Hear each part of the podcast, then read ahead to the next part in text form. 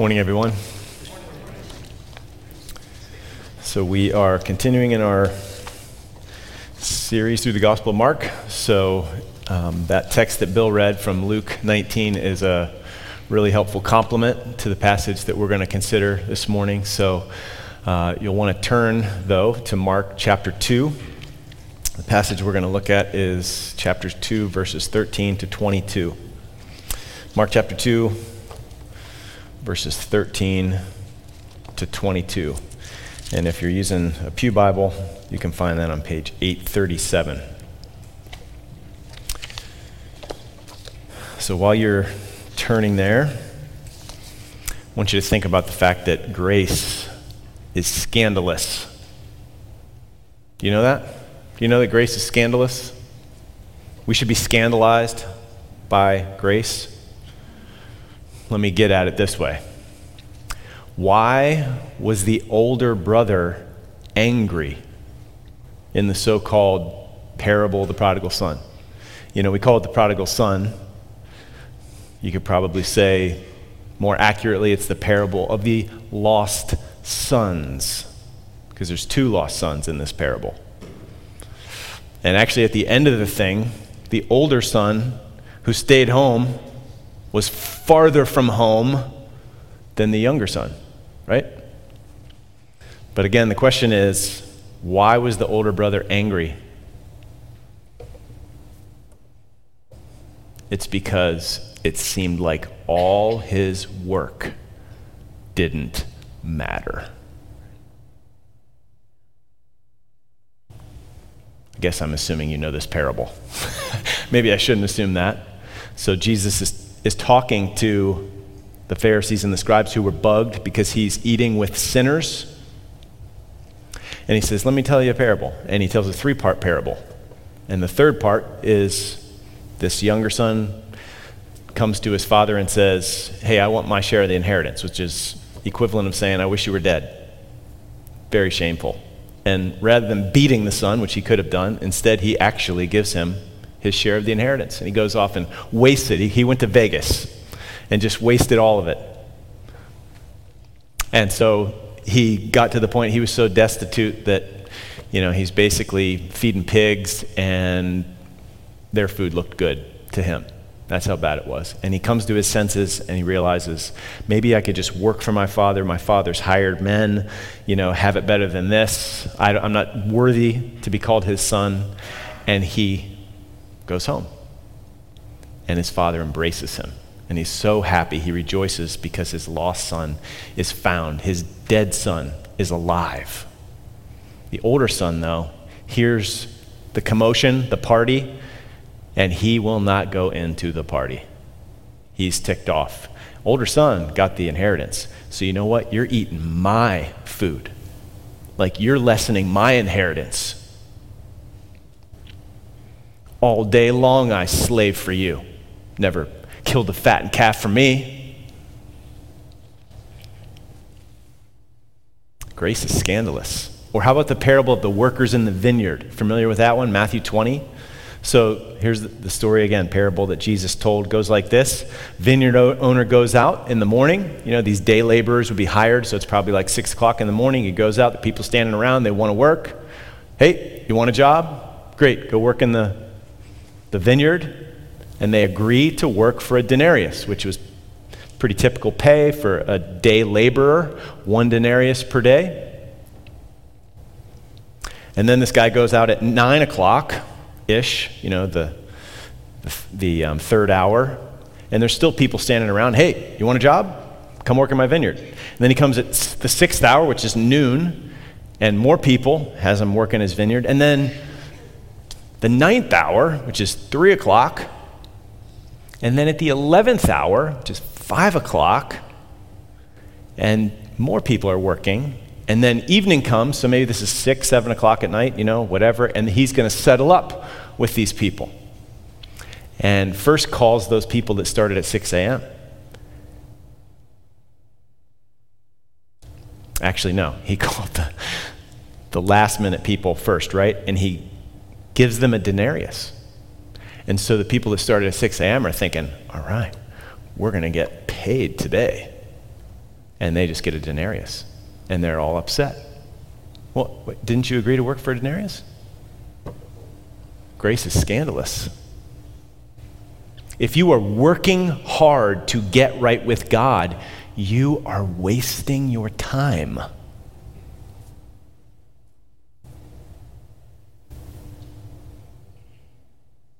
Because God is a doctor who gives prescriptions to sick souls, not a boss who gives paychecks to people who fulfill his job descriptions. So here's the question Do you relate to God like that? It's really easy to even begin the right way, to begin like grace is a gift, but then, you know, as the hours go by and all this work, we can start to feel like, you know, middle class spiritually. Like I've done my time, I deserve my blessings, thank you, Lord. And then we suffer and we're like, whoa, whoa, whoa, whoa, whoa, whoa, I deserve better than this. We can kind of be middle class in spirit rather than poor in spirit. You have the Galatians who started with the Spirit, and Paul saying, Whoa, having begun with the Spirit, are you now trying to be perfected in the flesh as if you could do this on your own steam? So, grace is scandalous, and we need to realize that all of the Christian life is by grace from the beginning to the end. We can't relate to God like a boss, even though He is our Lord. He is first and always our great physician, the doctor of our souls from beginning to end. So, we'll see this reinforced here in Mark chapter 2. So why don't we read through this passage um, from beginning to end, and then it's not, it's not that long, and then we'll walk through it. All right, so Mark chapter 2, beginning in verse 13. So Jesus went out again beside the sea, and all the crowds were coming to him, and he was teaching them. And as he passed by, he saw Levi, the son of Alphaeus, sitting at the tax booth. And he said to him, Follow me. And he rose and followed him. And as he reclined at table in his house, many tax collectors and sinners were reclining with Jesus and his disciples, for there were many who followed him. And the scribes of the Pharisees, when they saw that he was eating with sinners and tax collectors, said to his disciples, Why does he eat with tax collectors and sinners? And when Jesus heard it, he said to them, Those who are well have no need of a physician, but those who are sick. I came not to call the righteous but sinners. Now, John's disciples, that would be John the Baptist's disciples, and the Pharisees were fasting, and people came and said to him, to Jesus, Why do John's disciples and the disciples of the Pharisees fast, but your disciples do not fast? And Jesus said to them, Can the wedding guests fast while the bridegroom is with them? As long as they have the bridegroom with them, they cannot fast. The days will come when the bridegroom is taken away from them, and then they will fast in that day. No one sews a piece of unshrunk cloth on an old garment. If he does, the patch tears away from it, the new from the old, and a worse tear is made. And no one puts new wine into old wineskins. If he does, the wine will burst the skins, and the wine is destroyed, and so are the skins. But new wine is for fresh wineskins. All right, so let's dive in here. Point number one What are you doing at this table? Verses 13 to 17. So imagine yourself the mother, or if you're a male, the father of a few small children, and a one month old in particular. And you're living check to check. And for some reason, even though you or your wife um, longs to breastfeed your babies, your milk is dried up in the past, and again with this newborn three to four weeks in. So there's a baby formula shortage. I figured I would kind of contemporize this. You know, it's pretty relevant today, sadly. Um, there's a so that's no joke. Um, there's a baby formula shortage, and you're getting desperate. Let's say you live near a port city, and the only baby formula in the region is coming in by way of that port. You make your way down to purchase some baby formula, and find that the port warehouse that's receiving and selling all the baby formula is being run by some shady people. There's no regulation or customs, you know, here where you are, wherever you live hypothetically, in this story. Come on, go with it. You know, I know it breaks down, um, I'm sure, in a million ways, but. So basically, these shady people kind of elbowed their way in. They purchased the rights to run all the imports and distribution. And under normal circumstances, a can of baby formula would run you $20, $25. They're charging 75 to $90 even though their costs are around $25, whatever. I mean, you can paint the picture here. It's your only option, even though you have no idea how you're going to afford it. Because remember, you're going check to check. So, how do you feel about those people?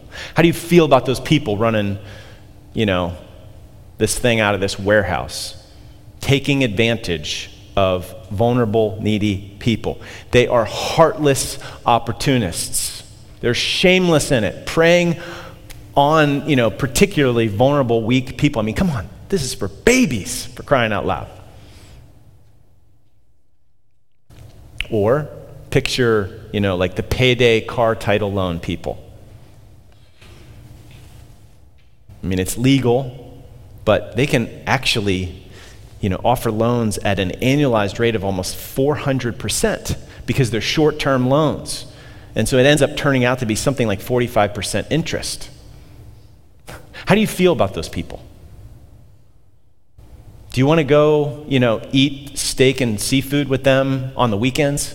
Just hang out with them? How about the scam call people or the scam email people? Have you known anybody that's gotten scammed? Like, imagine your grandmother got scammed out of like some significant money. And it was one of those, you know, nice telemarketer people how do you feel about those people? How about casino owners? The ones who design their buildings, you know, without windows, so people lose track of time. So they just, you know, continue to give way to their addiction and just run themselves into the ground. Those are people you want to hang out with? Go out with for the night on the town? No, no thanks. Well, that's exactly what Jesus is actually doing here. So, verse 13, he went out again beside the sea. All the crowd was coming to him, and he was teaching them. And as he passed by, he saw Levi, the son of Alphaeus. Okay, so this is also Matthew. It's not unusual for people at the time to have two names, sometimes a Semitic name, Jewish name, and a Greek name, like Saul and Paul. No, he didn't get a new name when he became a Christian. He had a Hebrew name and a Greek name when he was hanging out. Like if you read the book of Acts, when he's in Hebrew country, when he's with Jews, he goes by Saul. When he goes on his mission to the Gentiles, he starts going by Paul. Anyway, little sidebar there. So Levi is Matthew. He's sitting at the tax booth, and, and Jesus said to him, Follow me. And he rose and followed him. So, you know, Matthew, Levi became one of the 12 apostles. So we're familiar with this, but this is craziness.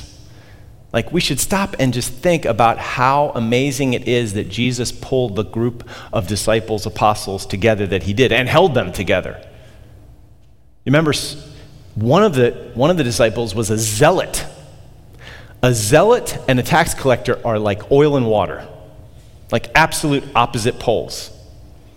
And frankly, it's likely that Levi here is a poll tax collector and it's possible that he knew the fishermen apostles because he taxed their fish.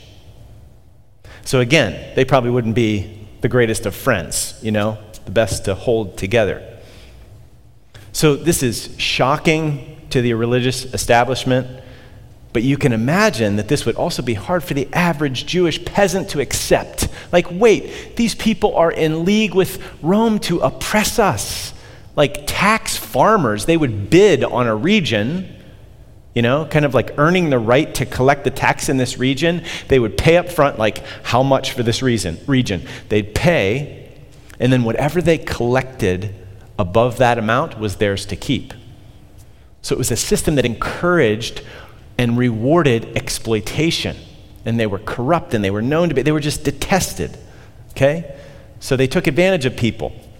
And many of these people were poor peasants. It's even worse. Levi, many of the other tax collectors, they were Jews. So it's bad enough that they were exploiting people, but even worse that they're exploiting their own people. So when a Jew chose this line of work, he was despising his heritage. He became an outcast. So they were actually categorized. I mean, there's writings from you know these early centuries, categorized among murderers and thieves. He was excommunicated from the synagogue. By then, he probably didn't care, obviously, and he cast a shadow of disgrace over his family. So you got to be shameless to do this, right? Again, we've, we've just got to get in the like world of the Bible and understand what's going on here if we're really going to kind of experience what Jesus is doing here. So Jews would have distrusted and detested these people because they're like greedy sellouts. Why would Jesus call one of these guys to be his disciple? Well, it gets worse. Not only call, he not only calls Levi, he's now found eating with a bunch of his buddies. Look at verse 15. And as Jesus reclined at table in, most likely Levi's house, many tax collectors and sinners were reclining with Jesus and his disciples. It's interesting. It's just possible that Mark is capturing this in a way that gives the impression that Jesus is the host. Even though this is in Levi's house, look at, look at how it gets stated there. Many tax collectors and sinners were reclining with Jesus. It's not stated the other way around, even though Jesus is at Levi's house. It's not Jesus was reclining with Levi and his friends. Because really, Jesus is the host of this meal, in a sense. So, many tax collectors and sinners were reclining with Jesus and his disciples, for there were many. Did you ever notice that before? There were many who followed him. Many tax collectors and sinners who followed Jesus. Verse 16 And the scribes of the Pharisees, when they saw that he was eating with tax collectors and sinners, or sinners and tax collectors, said to his disciples, Why does he eat with tax collectors and sinners? It's a great question. What are you doing at this table? What is Jesus doing eating with tax collectors and sinners?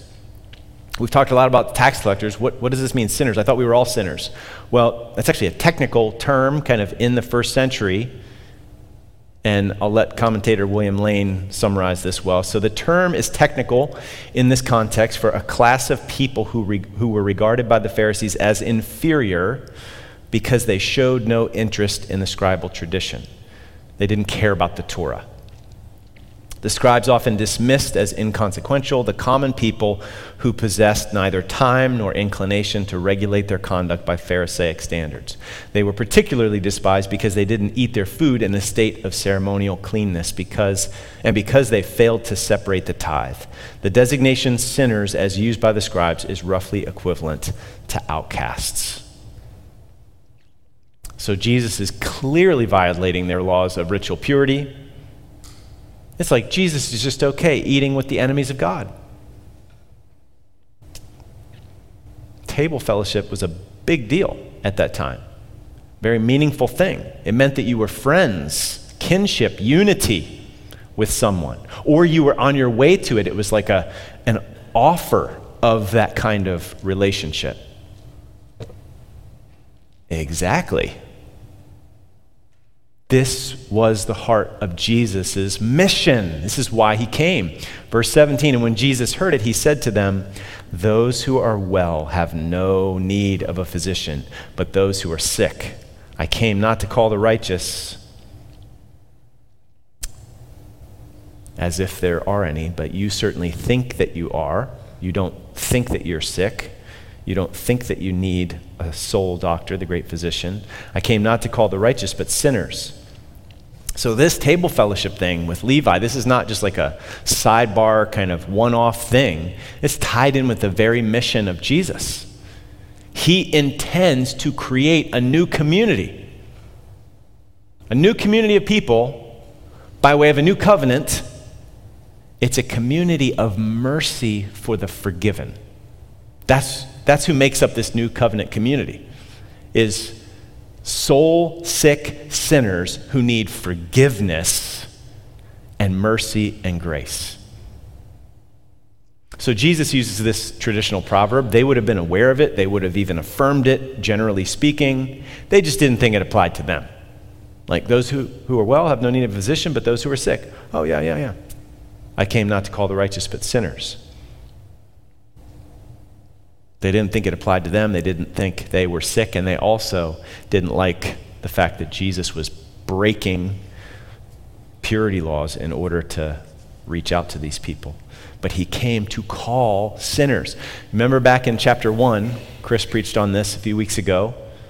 When, when John the Baptist was arrested, 114 and 15, Jesus came into Galilee proclaiming the gospel of God and saying, The time is fulfilled, the kingdom of God is at hand. Repent and believe in the gospel. This is the call. He's calling sinners, repent of your sin and trust God because I'm bringing the good news of the gospel. In fact, I'm going to accomplish the good news of the gospel. So it was a call to come and follow him. We are sin sick. Jesus is the great physician. Jesus calls Levi, eats with sinners. What he's doing is he's demonstrating God's love in that while we were still sinners, Jesus came to die for us. He came to eat with us, to welcome us in, and to die for us. So, no wonder there's such riffraff on the guest list. I mean, verse 17 is obviously the key summary here Jesus, friend of sinners. That's who I came for. For the Pharisees, you only had fellowship with the ritually clean.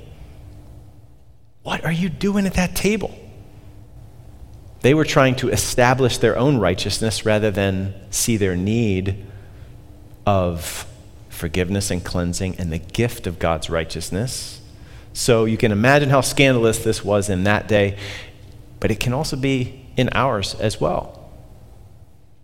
We need to be careful not to fall into that Galatian, you know, error we should rejoice here.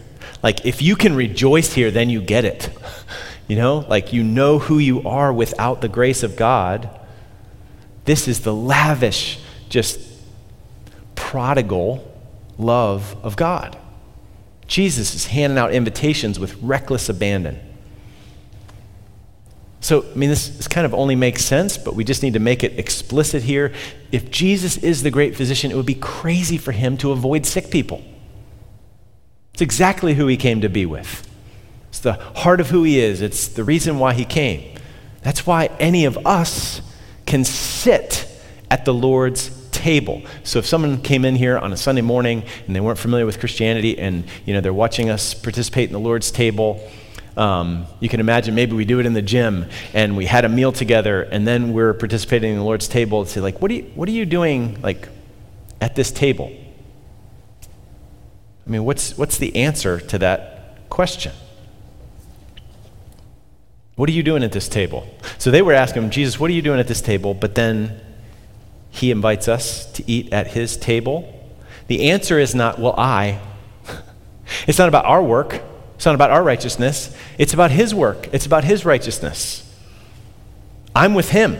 Like, the reason I can eat at this table is because he said I could come. Right?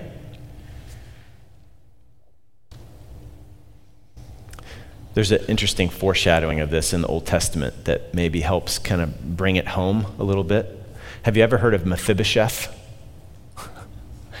Anybody named their child Mephibosheth? Um, probably not. Um, so we read about him in 2 Samuel, first in chapter 4. Um, so Jonathan, Saul's son Jonathan, had a son named Mephibosheth, and he was crippled in his feet. Um, he was five years old when the news about Saul and Jonathan, their death, came from Jezreel, and his nurse took him up and fled, and as she fled in her haste, he fell and became lame, and his name was Mephibosheth. So when David comes to power, he could have just wiped out all of Saul's family. You know, Saul didn't really treat him all that well, right? Tried to kill him multiple times. But because of Jonathan, he actually wanted to bless some of Saul's family. So there was a servant in the house of Saul named Ziba. This is in chapter 9. And they called him to David, and the king said, Is there not still someone of the house of Saul that I may show the kindness of God to him? Ziba said to the king, There is still a son of Jonathan. He's crippled in his feet. And Mephibosheth, the son of Jonathan, son of Saul, came to David and fell on his face and paid homage. And David said to him, Do not fear, for I will show you kindness for the sake of your father Jonathan, and I will restore to you all the land of Saul your father, and you shall eat at my table always. And he paid homage and said, What is your servant that you should show regard for a dead dog such as I? Then the king called Ziba, Saul's servant, and said to him, All that belonged to Saul and to all his house I have given to your master's grandson. Mephibosheth, your master's grandson, shall always eat at my table. So Mephibosheth ate at David's table like one of the king's sons. So Mephibosheth lived in Jerusalem, for he ate always at the king's table. Now he was lame in both of his feet.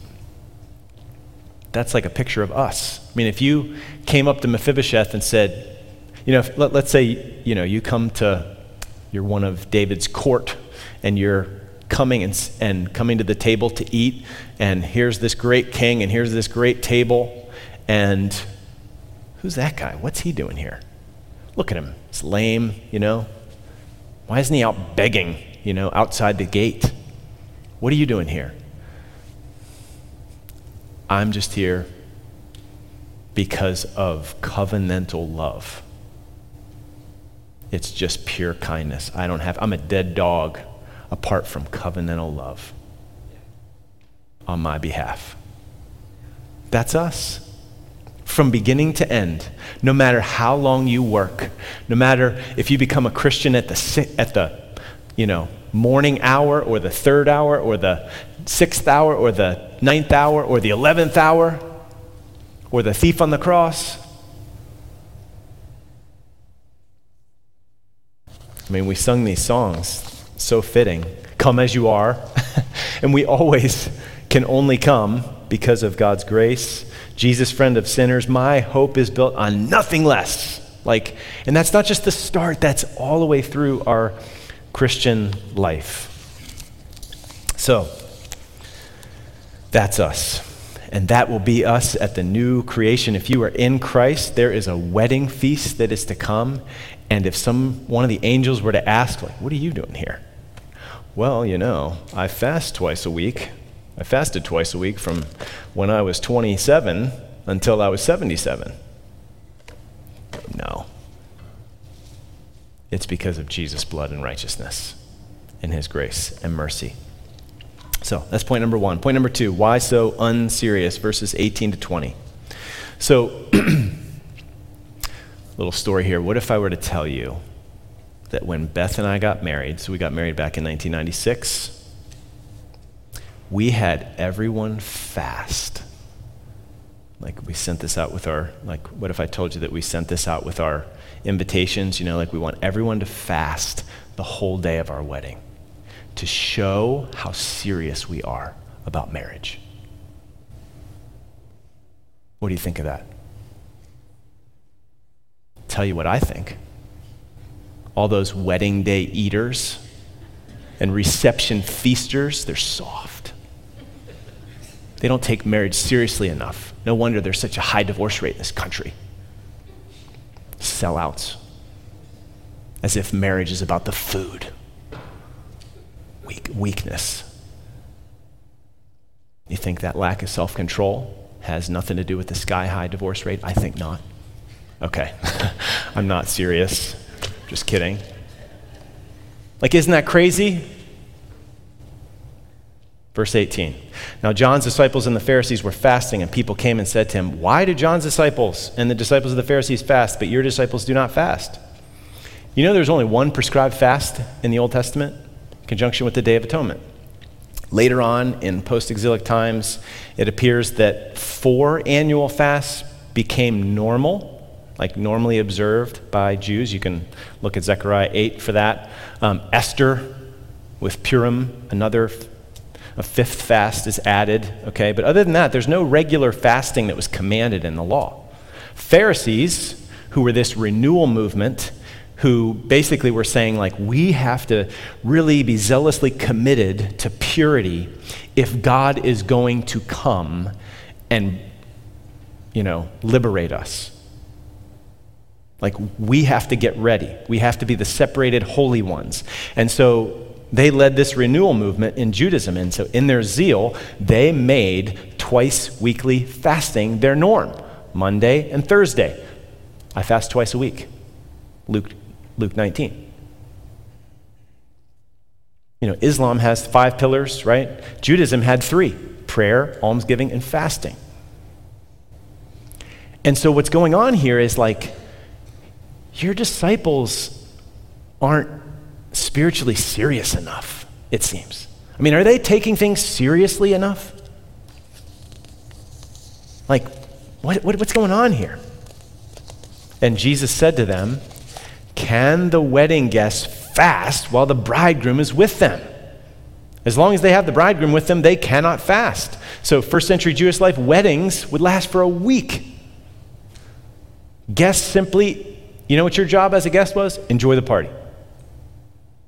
Even rabbis would join in the celebration. I mean, it's silly to think that anybody would fast at a time like that. That's entirely the point of what Jesus is saying here. The wedding celebration is not a time for mourning, it's a time to celebrate. But what Jesus is saying here is shocking. He is calling himself the bridegroom. He's casting himself in the role of the divine husband. Only Yahweh is the bridegroom in the Old Testament. So, give, me, give you a couple examples. Isaiah 62 4. You shall no more be termed forsaken, and your land shall no more be termed desolate. But you shall be called, My delight is in her, and your land married. For Yahweh delights in you, and your land shall be married. For as a young man marries a young woman, so your sons, so shall your sons marry you. And as the bridegroom rejoices over the bride, so shall your God rejoice over you. Or think about the book of Hosea. I mean, it's like the whole book. You know, Hosea's relationship with this harlot is like God's relationship with his unfaithful bride, the people of Israel. And he says in chapter 2, we'll maybe just skip down to the end for time. He says, I will betroth you to me forever. I will betroth you to me in righteousness and in justice, in steadfast love and in mercy. I will betroth you to me in faithfulness, and you shall know me. You shall know Yahweh. So, this is the Old Testament context for the bridegroom language, and Jesus is saying, yeah, the bridegroom's here. So, how can the guests fast? Crazy. John the Baptist understood this in John 3.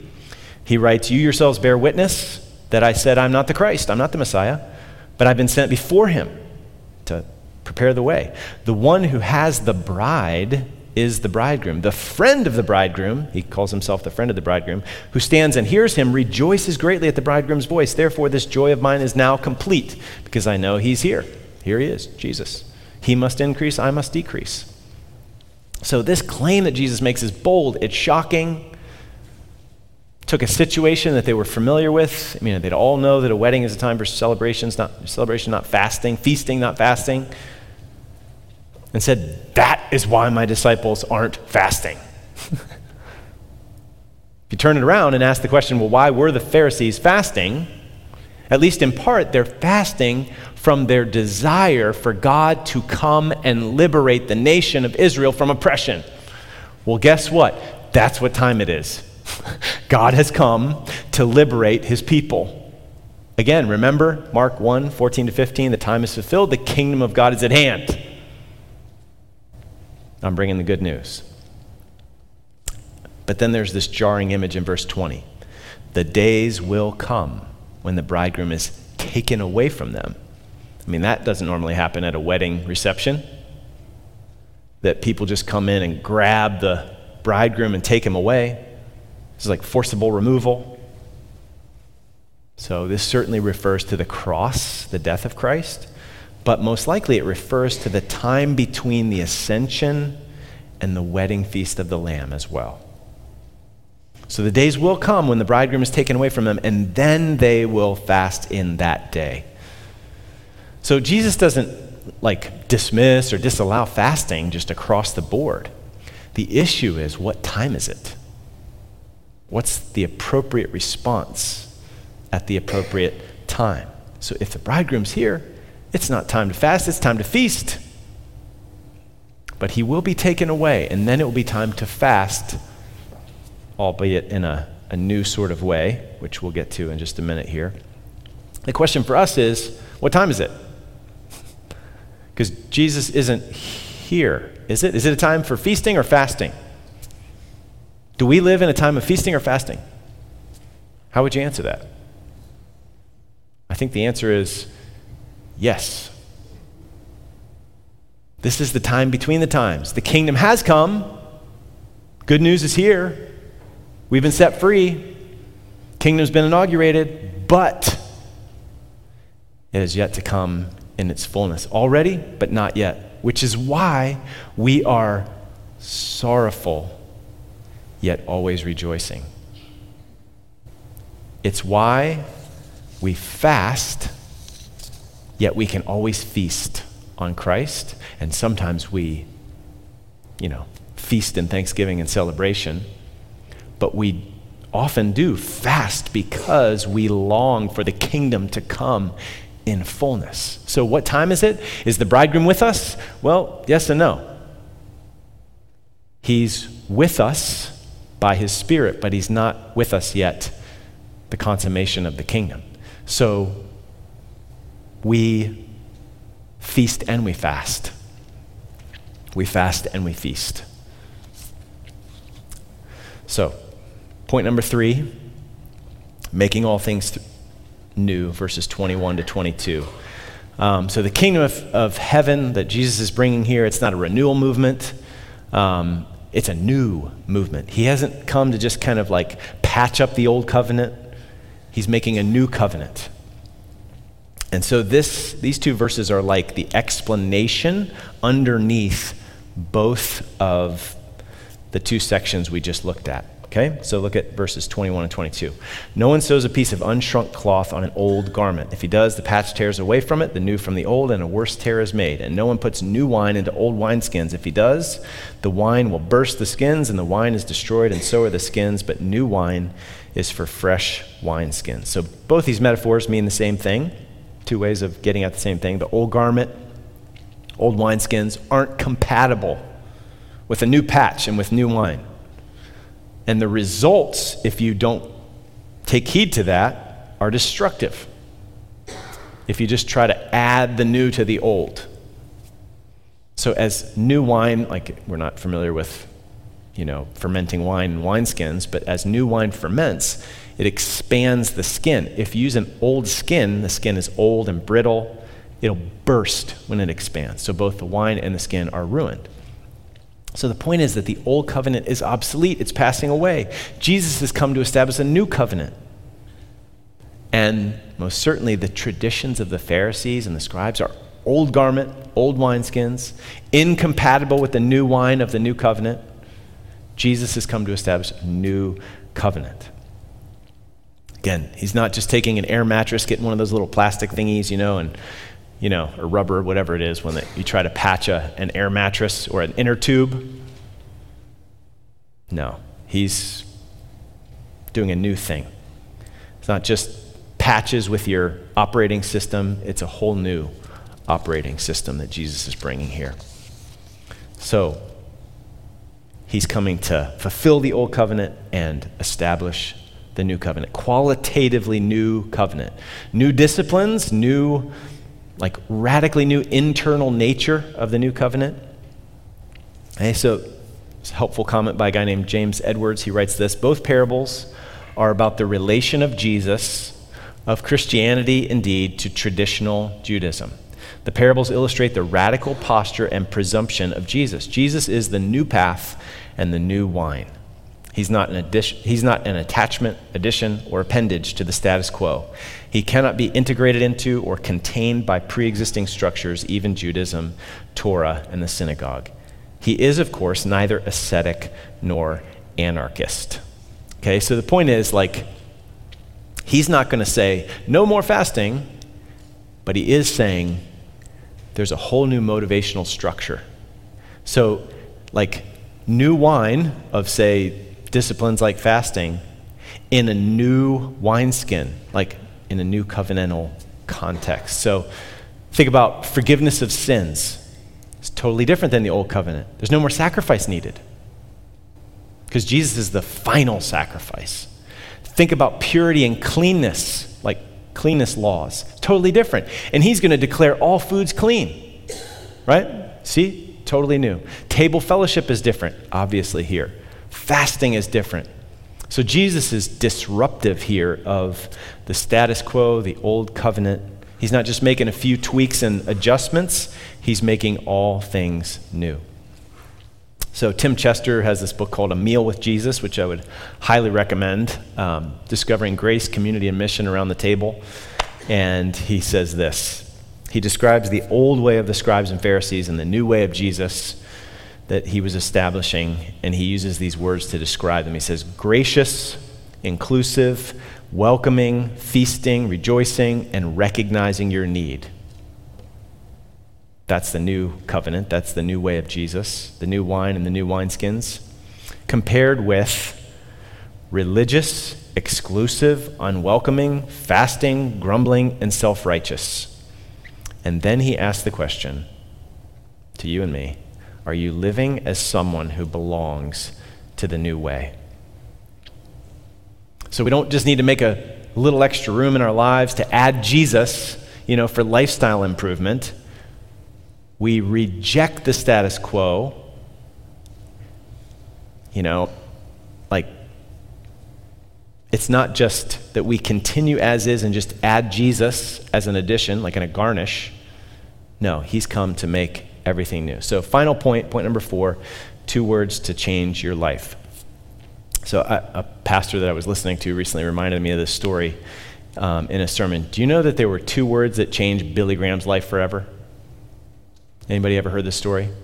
And it obviously changed his life. It also changed countless lives through him. So he started his evangelistic ministry in the 40s, and he was beginning to become fairly well known. He started doing crusades like in the 1947, I think.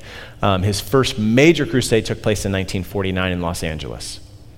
And William Randolph Hearst, who was this wealthy businessman, newspaper publisher, um, he heard Graham and sent a two word telegram to his editors Puff Graham. It's kind of a weird verb. Boost Graham. And consequently, Graham found instant celebrity almost overnight. Like he was covered on the front page of newspapers and Life magazine and all of this. And he obviously went on to preach to over like 200 million people at various crusades around the world. He reached over 2 billion people over the radio in his lifetime. Two words changed his life, and through him, countless others. And there are two words in this passage that are intended to change our lives. And through us, the lives of many others. Can you guess what those two words are? Somebody just said something. You got it. I don't know who that was. Was it Diane? Look at verse 14. This is where this whole thing starts. And he passed by, he saw Levi, the son of Alphaeus, sitting at the tax booth, and he said to him, Follow me. Those two words changed Levi's life forever. And those two words are intended to change our lives forever. So, if you've been here the last few weeks, we've already noted that there's this strong discipleship theme in Mark. So, to follow Jesus, is that word's used 19 times in Mark. It's never used of those who oppose him. It's almost like a synonym for faith. It involves risk and cost. It's an action word, and Mark's gospel account is full of action. Jesus is a man of action. So faith is not just something to know or understand. Following Jesus is not just, you know, mental assent to facts. So these words should ring in our ears. What is the primary application of this section? Jesus says, Follow me. First, come to be forgiven, right? We're all sin sick. And praise God, Jesus is a better soul physician than we are sinners. But listen, don't blow by this. Jesus is your Lord, Christian. Jesus is my Lord. Is this real? Is this central to you? To me? Is this our conscious focus on a daily basis? Are you conscious of the fact that Jesus is your Lord and Master and you are called to follow him each day? Is this real to us? Like on a daily basis. He's not a supplemental figure in our life. Jesus is the most, the most important person in your life every day. He is central. He is Lord. He must be central. He must be Lord of our lives. So Jesus, or you know, Christianity is not like taking Jesus vitamins, you know, a little extra boost for your, you know, spiritual immune system. He's everything. He's our lifeblood, our sustenance. He's the bread of life. He's necessary to our survival. We must abide in him. Apart from me, you can do nothing, he says. He is Lord. He must be central. So I think we've heard those words many, many times. Oh, follow me, follow me, discipleship. Like, but how often does it actually ring in our ears? We need that to ring in our ears. Like tomorrow, when it comes to choices, who am I following? Who is my Lord? Is it money? Is it me? Is it my selfish desires? Is it this, that, the other thing? No, I am a Christian. I am following Jesus. Lord Jesus, help me follow you today. Now, listen, just to round this out and be encouraged, Jesus didn't say, Get your act together, Levi. He didn't say, Submit your resume, Levi, and maybe I'll consider you. He didn't say, You better get cleaned up if you think you're going to be worthy to hang out with me, Levi. We sang it, Come as you are. You don't have to get cleaned up to take a bath. So if you came in this morning not a Christian, oh, how you need to hear those words. And may the Spirit of God help you hear those words so that they sink down into here and you say, okay, I, if I'm the Lord of my life, I'm going to run myself into the ground. I can't deal with my sins. I can't forgive my own sins. I can't make atonement for them. Like, I'm not the Lord. You can come in here following your own agenda. You can leave here following Jesus. Remember that call. Repent and believe. The kingdom's here. The king is here. Here's the good news of the gospel. And Jesus died to offer that to you, to take care of all your sins. So repent from trying to be your own master or from bowing down to some other so called God and run to Jesus. Trust in him and follow him.